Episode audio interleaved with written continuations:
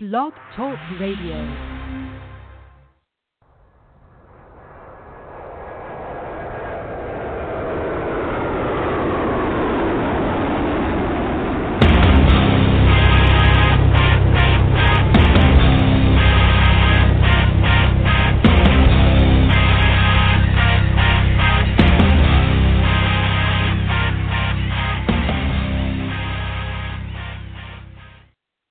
Happy Friday, everybody. Welcome to the Michael Cutler Hour. I am your host, Michael Cutler. It is Friday, and it is April the 28th, 2017.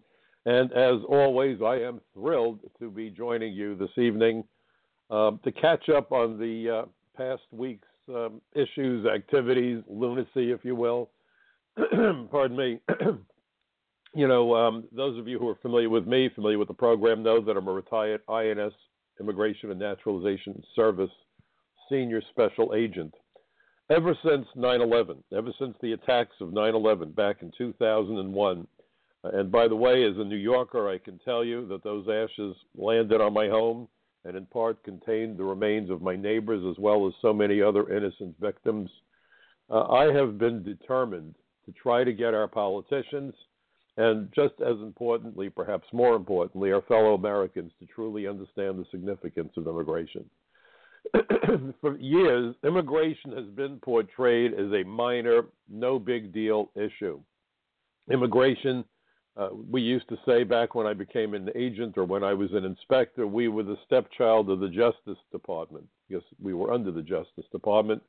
After 9/11, immigration was moved to the Department of Homeland Security. I used to call that agency the Department of Homeland Surrender. I have to tell you that under the Trump administration, I've seen progress moving the enforcement of our immigration laws, the securing of our borders in the right direction to truly help enhance national security, public safety, and the other issues that are hammered, that are undermined by failures of border security, failures of effective immigration law enforcement. And that's what this program primarily focuses on. And some people say to me, well, how can you talk about immigration week after week, month after month, year after year? In point of fact, immigration and failures of the immigration system are a major component to many of the news stories that are out there, but it's almost never reported that way. The idea of allowing foreign nationals access to our country when we don't know who they are is dangerous. The idea of flooding America with foreign workers, both here legally and illegally, is nuts. We are costing Americans their jobs. We are costing Americans their wages, their working conditions, their futures. We are disincentivizing achievement by our own children. We hear so much about the kids, the dreamers. Why doesn't anybody focus on American kids, American children living in poverty, American Black and Latino kids who live in a war zone in all too many of our cities? Look at the murder rate in Chicago, the violence, the shootings. Newark, New Jersey, same story. Nobody talks about that. Los Angeles, the gangs, unbelievable. So I decided after those ashes landed on my home and after I was reached out to by so many people because I had already testified before Congress back on May 20th, 1997, I decided that since people were reaching out to me, I would reach out to them and others and try to provide my perspectives that I acquired during the course of my 30-year career with the INS to change public opinion, to make people understand finally and for once and for all that border security, as was the title of an article I wrote for Front Page last week, border security is national security. And, of course, we're a country of 50 border states. Again, if you're familiar with me, familiar with my program, my writings, you know that I've always made the point that any state that lies on the northern or the southern borders, any state that has access to America's 95,000 miles of coastline, any state that has an international airport, these are all border states. New York hits the trifecta. New York State shares its border with Canada to the north. We have coastal regions and seaports. And we have a number of international airports within the state of New York. So New York State is certainly a border state. New York City, in fact, is a municipality that's believed to be home to the greatest number of illegal aliens in the country, surpassing even Los Angeles. But these all fly in the face of this very, very carefully crafted narrative of lies and propaganda and Orwellian newspeak. This program is designed to cut through all the nonsense. Generally, I don't have guests on. I won't have a guest on this evening because that 1 hour goes all too quickly. I was on a radio program this morning. Every other Friday, generally, I'm on a program hosted by Bobby Gunther Walsh. He's become a friend. I did a speaking event with him not that long ago in Pennsylvania. We had a sellout, standing room only crowd. It was amazing. And I spend an hour with him, and it goes by like a blur. And so because there's so much information, unless there's a specific reason to bring a guest on, I'd rather just sit back and talk to you about the issues of the day, provide you with my perspective from my vantage point, having enforced and administered the immigration laws for 30 years, having spent 15, roughly, of those 30 years with the Drug Task Force, with DEA intelligence. I've arrested terrorists, I've arrested dishwashers, and I've arrested everybody in between. I've arrested murderers and the child molesters, the flotsam and jetsam that's out there. And it's not about people from Latin America. That's another one of the lies. I've arrested people from England, from Canada, from Japan, from Pakistan, from Jamaica, yes, from Mexico, Colombia, Ecuador, Israel, you name it, I've probably arrested someone from the country. So we have to bust the myths. This isn't about Latinos. This isn't about being, discriminatory or xenophobic. It's about being cautious in a very dangerous era.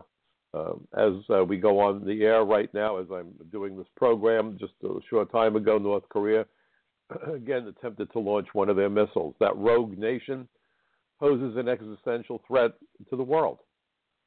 And I assure you, they would love to get their operatives inside the United States if they're not already here. Don't for a moment think that the immigration system and our borders aren't in play. They are. During the Second World War, the Nazis attempted to send saboteurs. That was the word then, saboteur. It sounds like, typical World War II movie, right? Saboteurs. Now we talk about terrorists. Sent them to the United States on U-boats. They landed in on Long Island, and they landed in Florida. And the FBI to this day, considerable coverage about that. The fact that a couple of Coast Guardsmen who were keen-eyed saw what was happening, reported it to the Bureau. Ultimately, they were all rounded up. A cache of weapons, explosives were found, and these people, for the most part, were executed within months as enemy combatants.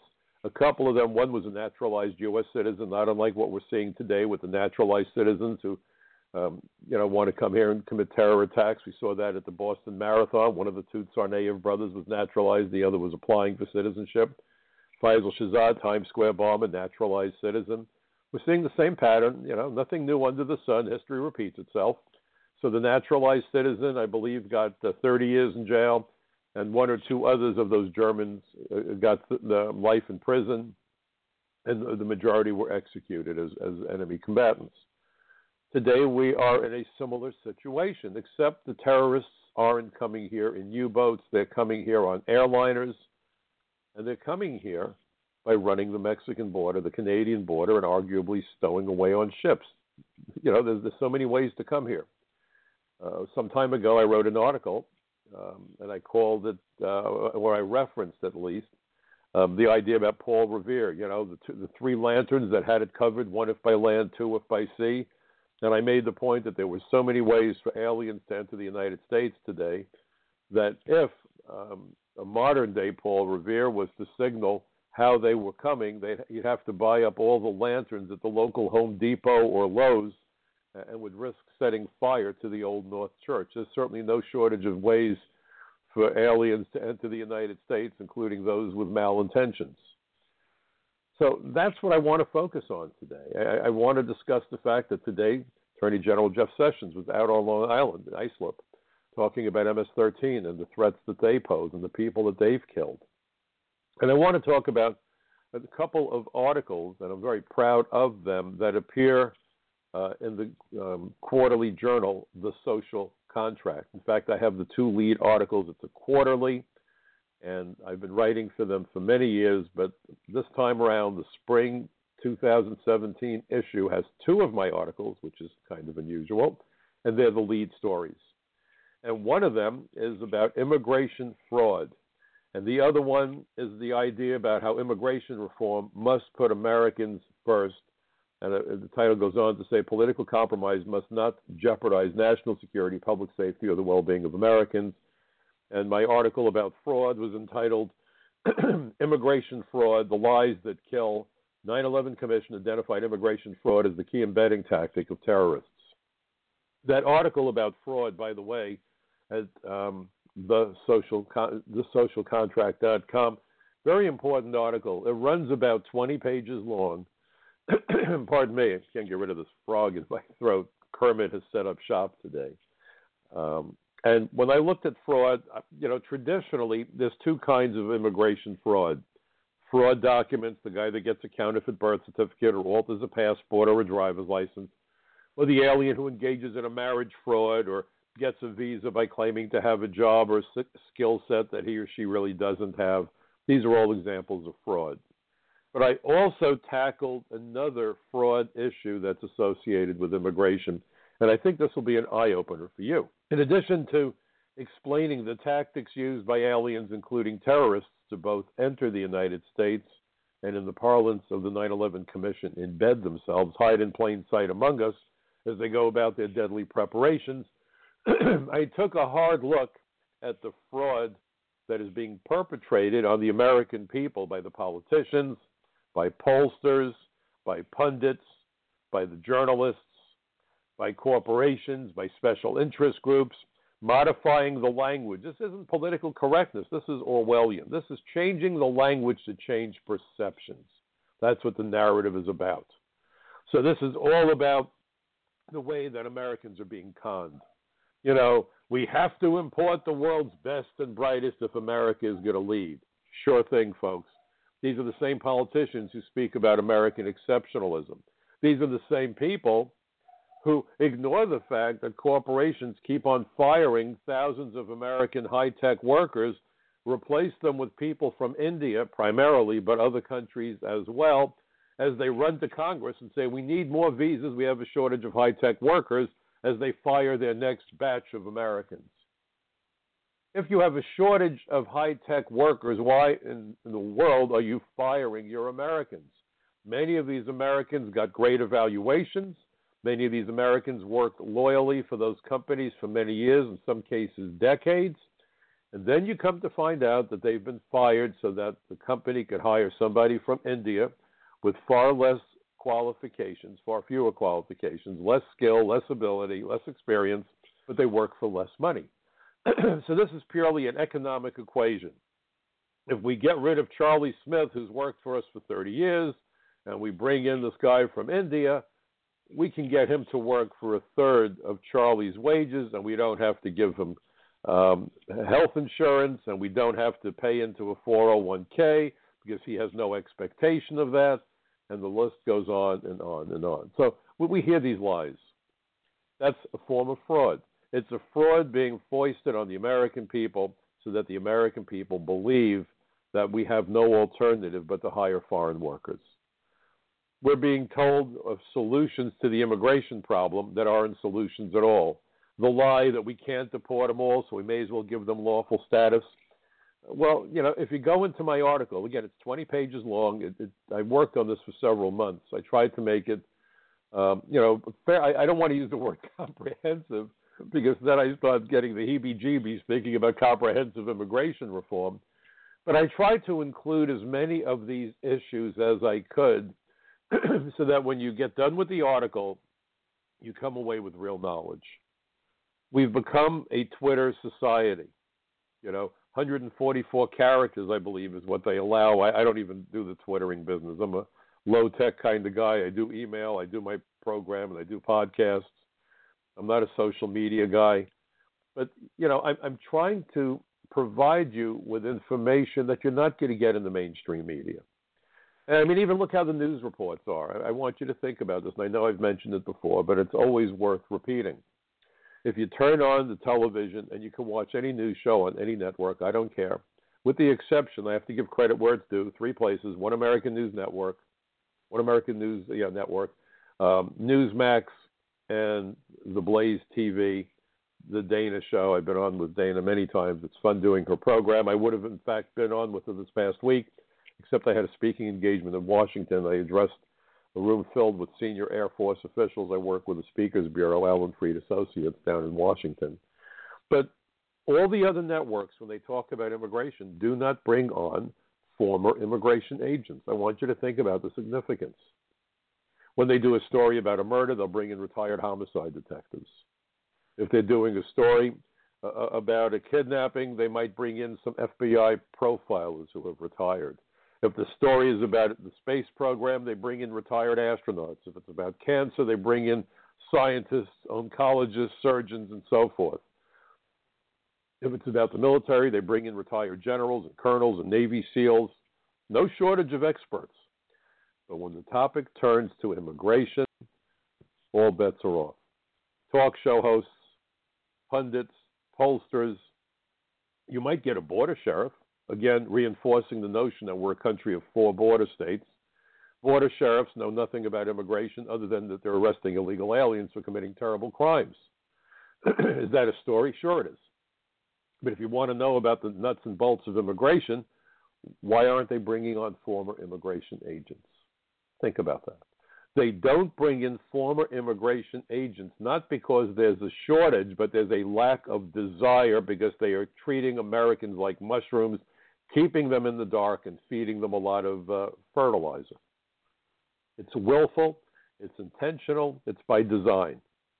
So these are the issues that I'm tackling. I want to wake you up so that you can have these discussions and these conversations with your neighbors. And we need to have these conversations. And, you know, if you find my program interesting, if you find the materials I write to be helpful, let your friends and neighbors know. If you're into social media, more the better. However you broadcast the information, please become part of what I call my bucket brigade of truth. That's the antidote to the news blackout that we experience where immigration is concerned. This isn't about xenophobia. It's not about racism, but it's not about Democrat versus Republican. I wrote an article that I spoke about last week, and I said, you know, this guy gets dragged off an airplane, and all the people in the news business were appalled by the way he was treated, and they talked about how he was yanked out of a seat and dragged out of the airplane, and nobody asked if Democrats or Republicans were more upset. They didn't see it as a left-right issue. They saw it as a matter of what's fair, what's reasonable, and I know the law is on the side of the airline apparently, and news report lately is that he's had some kind of a settlement and there's a gag order so that nobody knows how much money he was given, whatever. Consider it, I guess, hush money. And maybe he did stuff wrong also. But that image was disturbing, and I have to tell you, I was disturbed by it. Nobody wants to see someone dragged off an airplane who's minding his own business and suddenly he's told, sorry, Charlie, you're not flying with us today. And you know, I have no problem flying. I did a little single-engine flying as a kid. But some people are traumatized just by flying. So imagine someone who's really psyched up and they're bracing themselves to go on an airplane trip, and suddenly they're being told you got to get off the airplane. This isn't the way you treat people. But this is the way increasingly corporate America treats us, because they can. Because they can. Because the politicians continue to back them up over Americans.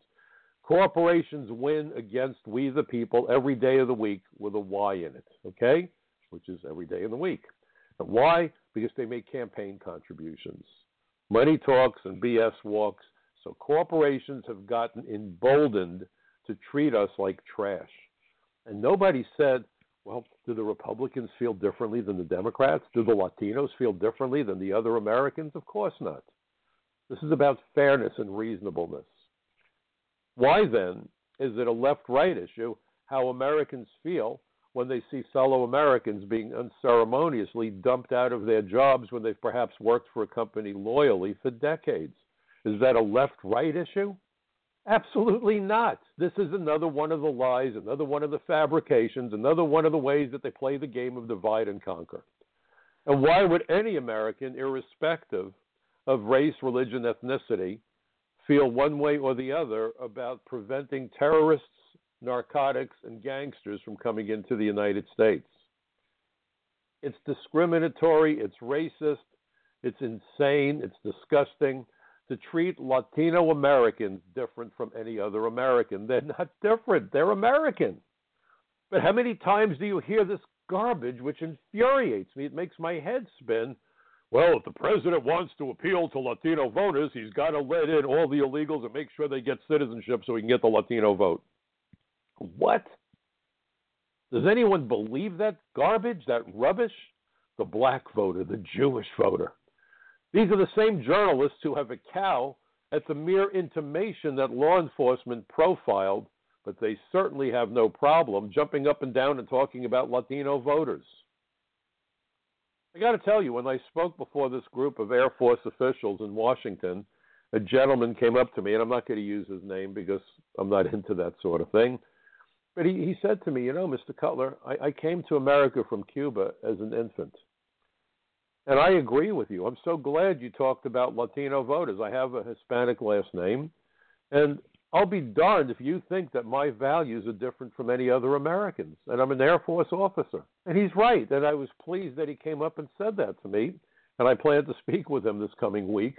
But he was infuriated by it. He said, you know, he was thrilled that I stood in front of that room and burst that bubble, that lie that somehow Latinos want lawlessness, that they're happy that there are gang members in America. And that leads me to I keep calling him Senator Sessions. Indeed, he was the senator from Alabama. I know him. I've been with him on a panel discussion in Florida. You know, I write for the Front Page Magazine, sponsored by the terrific David Horowitz Freedom Center. David Horowitz does great work, as does his staff. I'm proud to be one of their regular contributors. I generally write 3 or 4 or 5 articles per month for Front Page Magazine. And I was with Senator Sessions for a panel discussion in West Palm Beach, Florida, a couple of years ago. And you can go to my website, michaelcutler.net, or you can go to the Front Page Magazine website and find it. But I was a participant in a panel discussion with Senator Sessions and Congressman Louis Gohmert and John Fleming.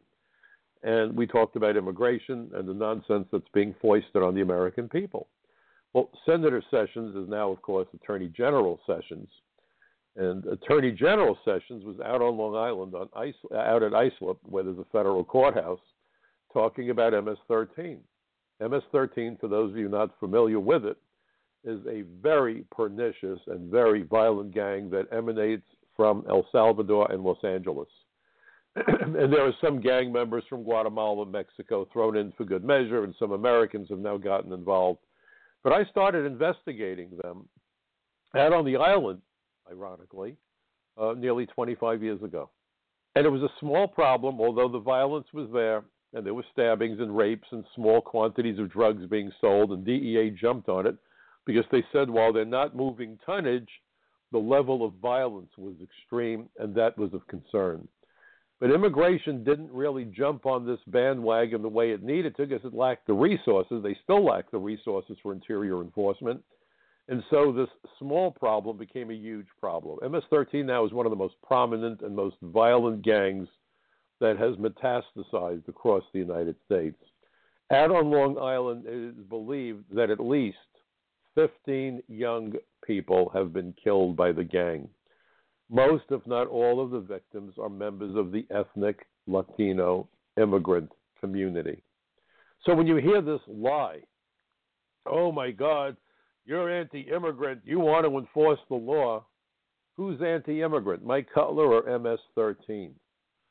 See, what I want is immigration laws that are enforced effectively and fairly.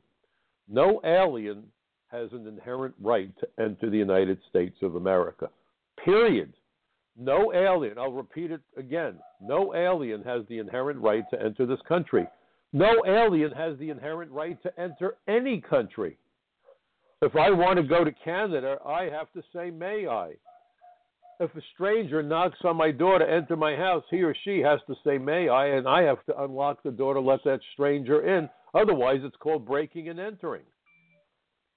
So please understand this notion that somehow it's a terrible thing to not allow aliens to enter the United States is crazy. The people that we're trying to keep out, and if you go to Title 8, United States Code, Section 1182, you will see that we're trying to keep out aliens of dangerous communicable diseases. Remember, Ellis Island that we hear so much about by the immigration anarchists, Ellis Island was a quarantine station. Aliens with dangerous communicable diseases goes back to that. Aliens who are severely mentally ill. Again, that goes back to the idea of Ellis Island as a quarantine station. And then we get the criminals and spies and terrorists and human rights violators and war criminals and fugitives from justice, aliens who were previously deported. And then finally, we get to aliens who would become a public charge or if they worked with displaced Americans. Doesn't talk about race, doesn't talk about religion, doesn't talk about ethnicity. It's very simple. And what's so remarkable, and I've written about it before, you have Mayor de Blasio in New York. New York is a sanctuary city. And he says, oh, you know, we're not going to let immigration know who these people are. But he wants to throw criminals out of public housing because the law says that criminals, gang members, drug dealers are not supposed to live in public housing. And he's been complaining that the New York City Police Department hasn't notified the housing authority the way they need to so they could, you know, evict or prevent the renting of apartments to criminals to keep the residents of public housing safe. And he's right. I agree with him. But here's the disconnect. If you're worried about criminals creating a threat to people who live in public housing, why isn't he afraid of criminal aliens who create a threat to everybody by being inside the United States? And if you want to go after human trafficking, which Chuck Schumer and Senator Gillibrand says she wants to do, they issued a joint press release, then they should be thrilled to have aliens who have been smuggled go and talk to ICE, not shield them from ICE. Because the way you put together a case against the human traffickers is to get the aliens who are smuggled into the United States to provide actionable intelligence to the ICE agents who could then conduct an investigation, identify the smugglers, arrest them, have them prosecuted, put in jail, and put their organizations out of business. When sanctuary cities shield illegal aliens from the ICE agents, they handicap the agents of ICE and their ability to identify, arrest, and dismantle smuggling organization members. How does that make us safer? How is this rational or reasonable? We're seeing the same thing with the wall on the border, and I think I spoke about it last week. There's an individual who's just been indicted, and he's pleaded guilty to smuggling aliens. A guy by the name of Sharafat Ali Khan, a Pakistani, who moved to Brazil, set up shop in Brazil, and then started smuggling aliens into the Western Hemisphere from Afghanistan, Bangladesh, Pakistan, and other countries that are associated with terrorism.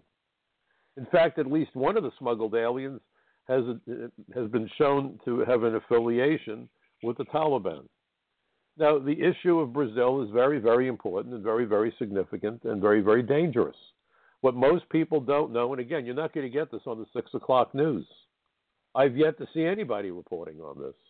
The tri-border region of Brazil, terror training camps involving Hamas, Hezbollah, probably ISIS and Al-Qaeda as well. The tri-border region of Brazil is where Brazil abuts with Paraguay and Argentina. Dangerous area. You go down there and you're not wanted. You will probably never be seen or heard from again. So this guy moves into Brazil, and he specifically funnels lots of illegal aliens at $15,000 a pop, according to the reports, funnels them through Brazil where he has a staging area, and then he farms them up through the Panama and so forth till they eventually cross the U.S.-Mexican border. Why Brazil? Why Brazil? And as an agent, you know, they say that if you see a coincidence, look again. For me, the idea that there's a tri-border region, even though it wasn't mentioned in the indictment, you have to wonder if that isn't a component. Perhaps these people were given training in the tri-border region on their way to the United States. Maybe not, but that's a possibility that needs to be considered. And I assure you, this is not the only smuggling ring. You know, you get on the highway, everyone's speeding. The cops pop one speeder out of that wolf pack of speeding cars. How many more speeding cars are there? How many more smuggling operations are there, bringing in people from the Middle East and other parts of the world who not only violate the immigration laws but potentially pose a threat to national security and public safety? And yet, if you dare say to people, we need to enforce the immigration laws, you get labeled. You are a xenophobe. You are a hater. You are a racist. I'll tell you what I hate. I will tell you what I hate. I hate reading a headline about 15 kids being killed by MS-13 on Long Island. That's what I hate. I hate the fact that it's been reported that 7,000 innocent people lose their lives every year because of aliens who have no lawful right to be in the United States. That's what I hate. I hate that aliens gamed the immigration system and the asylum system and carried out the Boston Marathon attack, the Tsarnaev brothers. I hate picking up a newspaper or watching TV and seeing the carnage in San Bernardino. That's what I hate. I hate looking at this heroin epidemic, and I've been speaking about this for, 5 years now? Finally, it's making headlines, but they're not so much talking about heroin, are they? What they're talking about is the opioid epidemic. And what they're not going along to talk about is how once people are hooked on opioids, the prescription drugs, maybe they've had an injury or so forth, what is far cheaper, prescription meds, is heroin. The demand for heroin has never been higher. They are now providing Narcan, the antidote to heroin overdoses, opioid overdoses, to public school nurses. But nobody is asking the question on television, how is the heroin coming into the United States? Because we don't manufacture a single gram of that poison in the United States. Every gram of heroin is smuggled. And if you're smuggling contraband into the United States, then you're talking about alien groups that are behind the effort, because they're the ones that are bringing in the drugs, and very often they smuggle the aliens and the drugs at the same time. If you raid the houses of prostitution in ethnic immigrant communities, not just from Latin America, the Russian communities, the Asian communities, you see these young girls, some of whom are prostitutes, and that's what they were doing in their home country. Others were duped, tricked, or coerced into becoming prostitutes in the United States. What a hell of a thought. How despicable. And why does that happen? Because you have a huge illegal alien population, and these guys want companionship on Friday night or whatever, so they go to these houses of prostitution with these young girls. The solution? Well, we used to do it years ago. We, immigration agents, would go out with public morals, cops. They would lock up the hookers. We would lodge detainers. You know, we've been hearing so much about the detainers. And we would also arrest the illegal alien Johns. So the word was on the street that if you go to a house of prostitution, if you go to a brothel, you may well get arrested by immigration and deported. So suddenly these guys decided it wasn't worth the risk to be arrested by immigration, so they stayed away from the houses of prostitution, and we were able to have a good impact on putting some of those houses of prostitution out of business. The customers dried up, if you will. But yet, if you ask for having immigration work with the police, oh, we're a sanctuary city. We're helping all these people. Huh. With friends like mayors of sanctuary cities, aliens don't need enemies. This is making their lives infinitely more dangerous, perilous, and violent here in the United States. And so I want you to understand the lies that are being perpetrated, the nonsense that's being spewed, this false narrative that has been created, and we really need to have the courage as Americans and as men and women to stand up to the lies, and that's why I write for a bunch of websites. I write for capsweb.org, Californians Population Stabilization. I do a lot of writing for frontpagemag.com.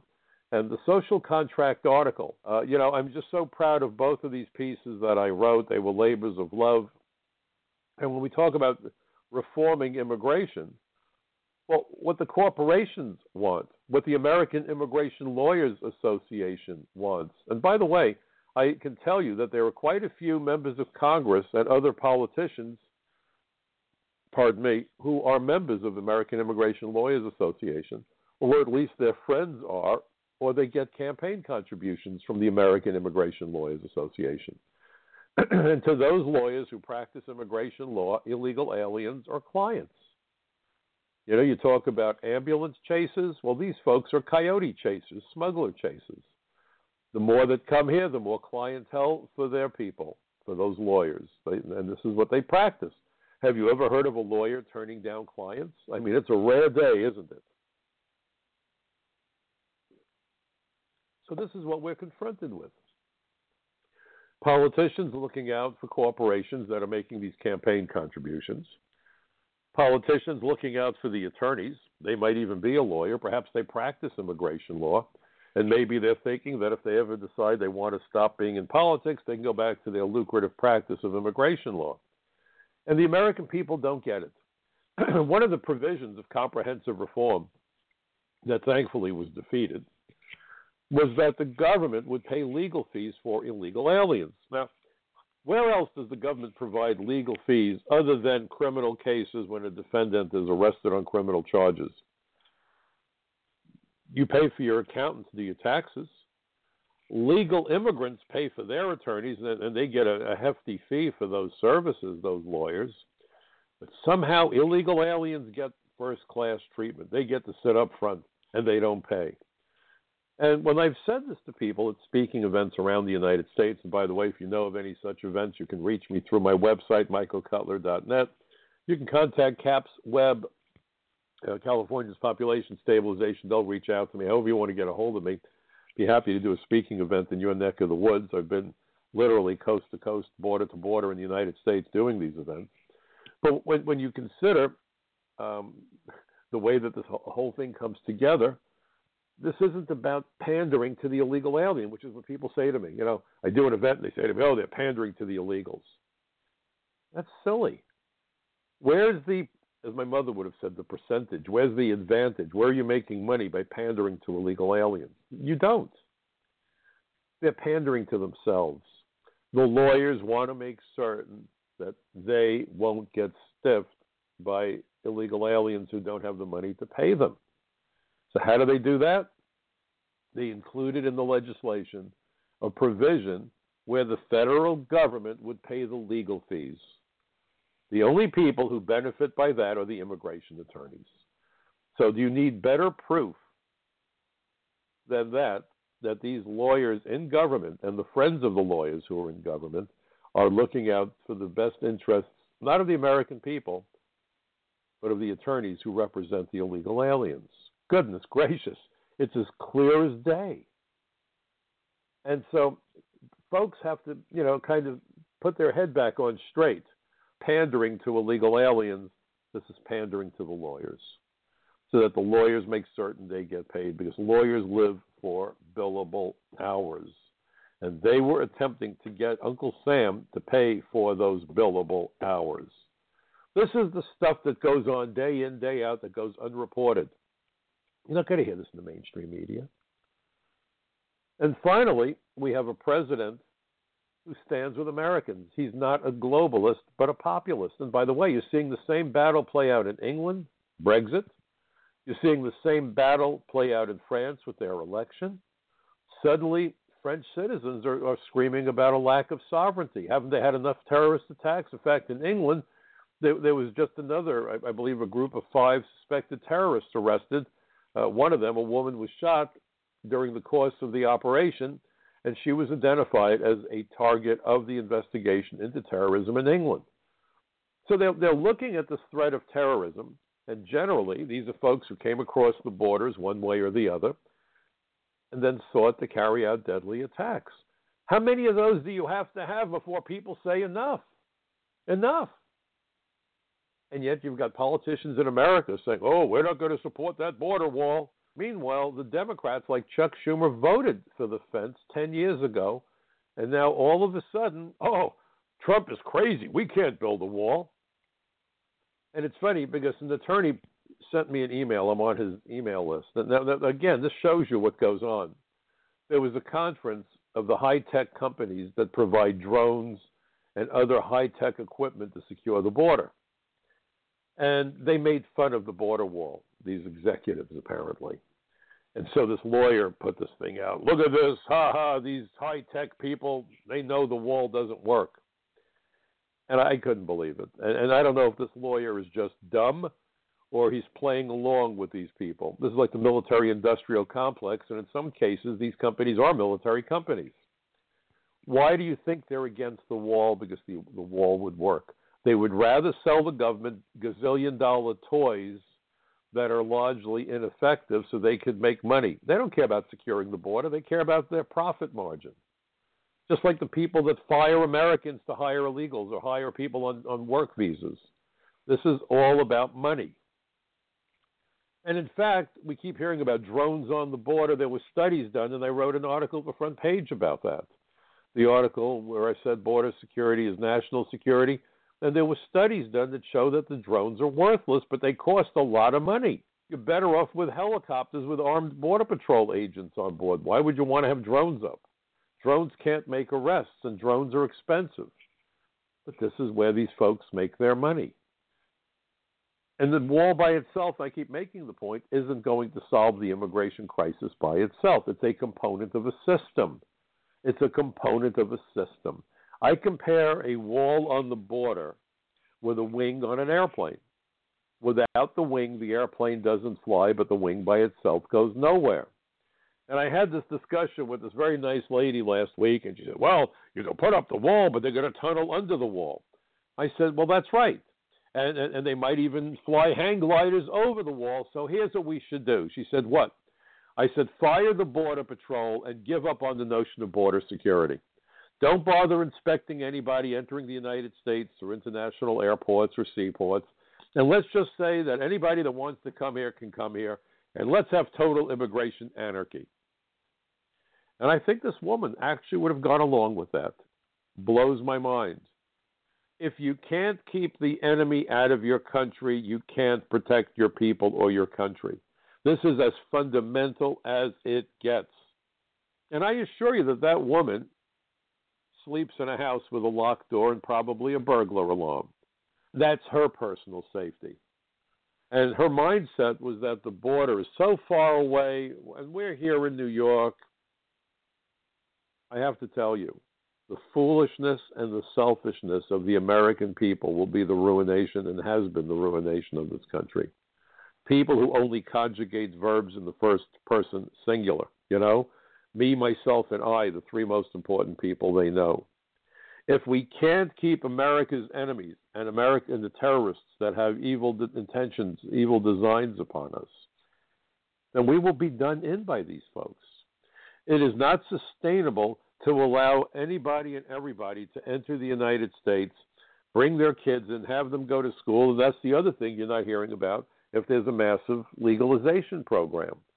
Because if we legalize 30 million aliens, and believe me, it'll be at least that number if we ever did any sort of comprehensive reform, they would immediately have the absolute authority to bring all their kids here legally, and they would immediately be enrolled in our schools, and the schools right now are crumbling.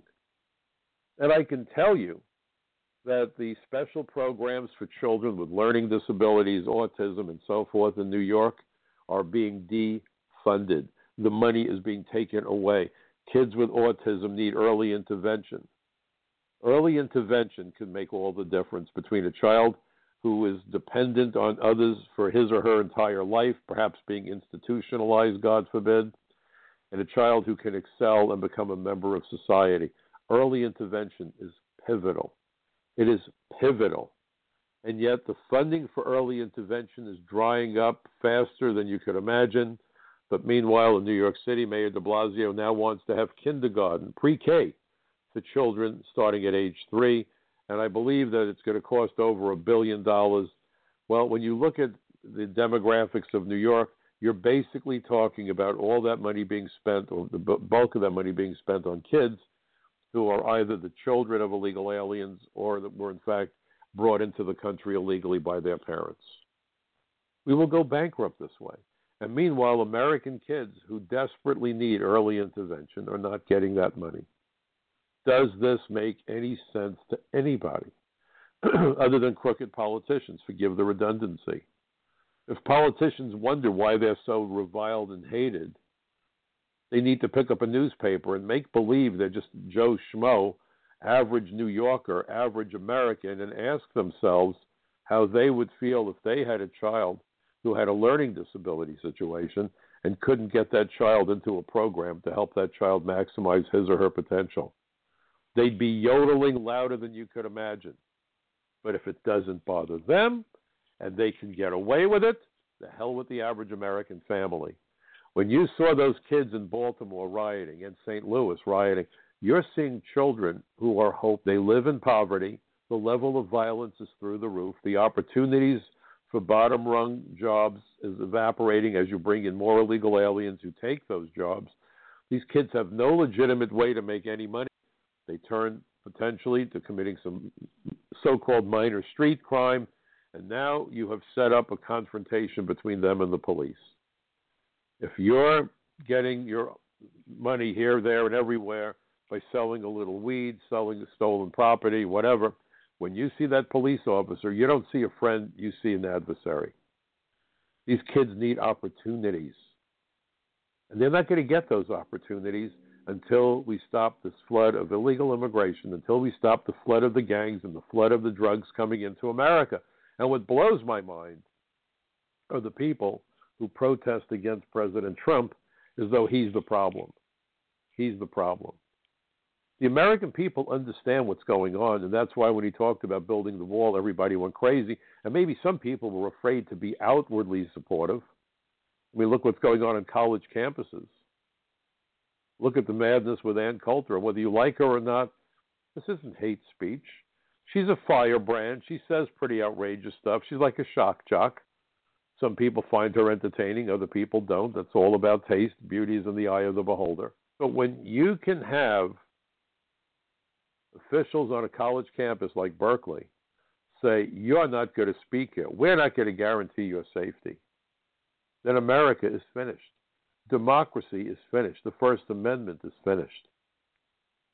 The good taste police aren't supposed to filter what you're going to say. That's not how the Constitution works.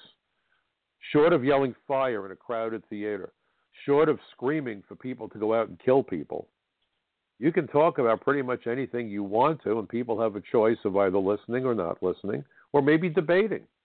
If the people at Berkeley had balls, if they had cojones, they should debate Ann Coulter and say you're wrong, and we can show that you're wrong, and do it by providing facts, by providing information, and so forth. I was going to teach debate on the college level had I not become a federal agent. So you disagree with Ann Coulter? Great. Have her come to the campus and tell her, we're going to have another speaker oppose your position. Let's turn this into a debate. And if she says no, that's fine. When she gets done, have your guy or your gal get up and give a speech that opposes her position. That's the American way. That's what every soldier who has given his or her life in defense of this country has fought for. That freedom to speak your mind freely. Once you lose that ability, folks, democracy sits on quicksand. Democracy depends on the free flow of thoughts and ideas. It's a kind of intellectual capitalism. You bring your ideas, you bring your belief system to the marketplace of intellectual endeavor, and the customers, the audience, if you will, get to decide which product they like better, which ideas, which concept works for them. That's how democracy works. That's how free speech works. When you have universities shutting down free speech, democracy itself is in jeopardy. That's why the First Amendment is the First Amendment, because all else rests upon this notion of freedom of speech.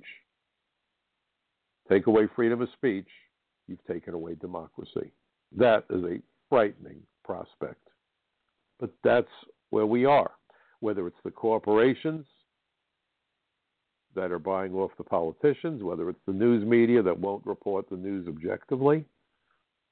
This is all putting our democratic society, our tradition as Americans, in jeopardy. That's why I do this program. And it's very important that we get the facts out there. And, you know, I know that if you look at my article, 20 pages, you may say, wow, that's a lot of reading. It is and it isn't. We're adults. We can handle it. We used to be the most literate country in history. You have to be armed with the facts so that you understand the way that you're being conned. So what I'm going to ask you, seriously, if you read my article, if you like this podcast, If you like the program, you can send friends to the podcast. Do it. Let's have that honest debate. Let's have that honest discussion. Let's get people to think and understand where we are, where we need to be. You know, this isn't left-right. This is right-wrong. This is globalists versus the populists. This is about looking out for our fellow Americans. Because at the end of the day, if you do what I've done, and I've traveled all over this amazing country, and I've met so many of our fellow Americans, and irrespective of religion, irrespective of race, irrespective of where we live, as Americans, we all have similar goals and dreams. We want the military to keep our enemies as far from us as possible. We want police to keep our streets safe. We want the schools to educate our kids. And we want to know that any American willing to study hard, work hard, and perhaps have a bit of luck added to the mix, any American, irrespective of what I call the superficial factors, race, religion, ethnicity, gender, any American can write the next great American success story. And we can all make a difference. You know, sometimes people say to me, I'm only one person. So I want you to think about that argument that I'm only one person.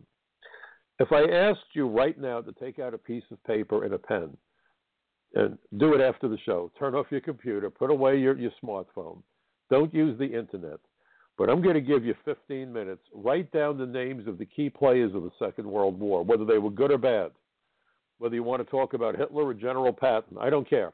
Write down a list of all the significant names from the Second World War, a war that devastated the world, where tens of millions, hundreds of millions of people were uprooted, and people were killed in unbelievable numbers, the suffering.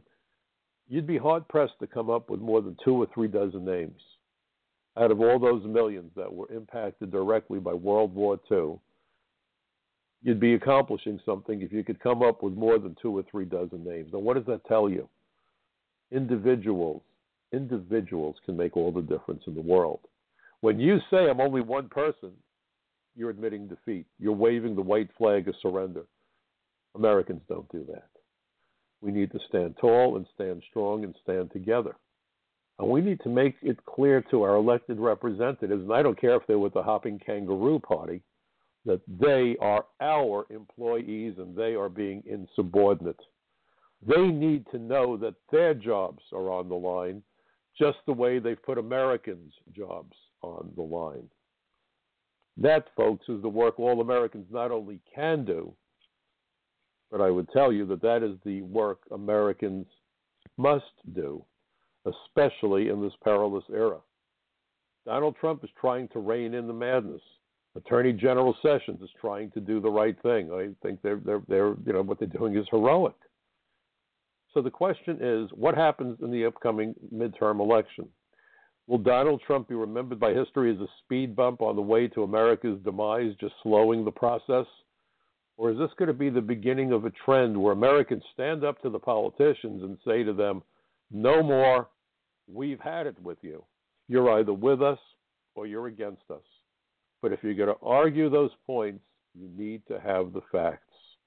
That's what my articles and that's what this program is about. Again, you know, it's the hour goes quickly, but I do want to thank you for listening.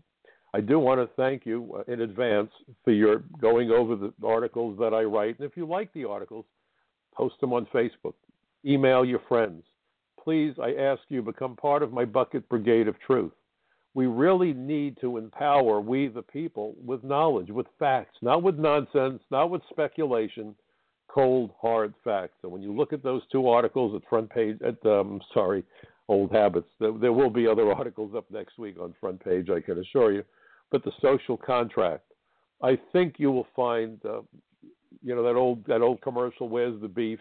There's plenty of beef in those articles. I've given you hard facts and the perspective that you could only acquire by having spent many years working for the old INS, the Immigration and Naturalization Service. So please read the articles, see what you can take away from it that helps you to get other people to truly understand the nature of the immigration crisis and the way that we've been deceived.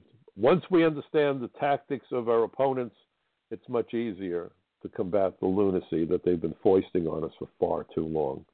And that, folks, is the work that all Americans must do. I thank you for joining me. Please go to my website, michaelcutler.net, capsweb.org, frontpagemag.com, of course, thesocialcontract.com. And I look forward again to seeing you next week, same time right here on the Michael Cutler Hour. Have a great weekend, and please remember, democracy is not a spectator sport. Good night, everybody.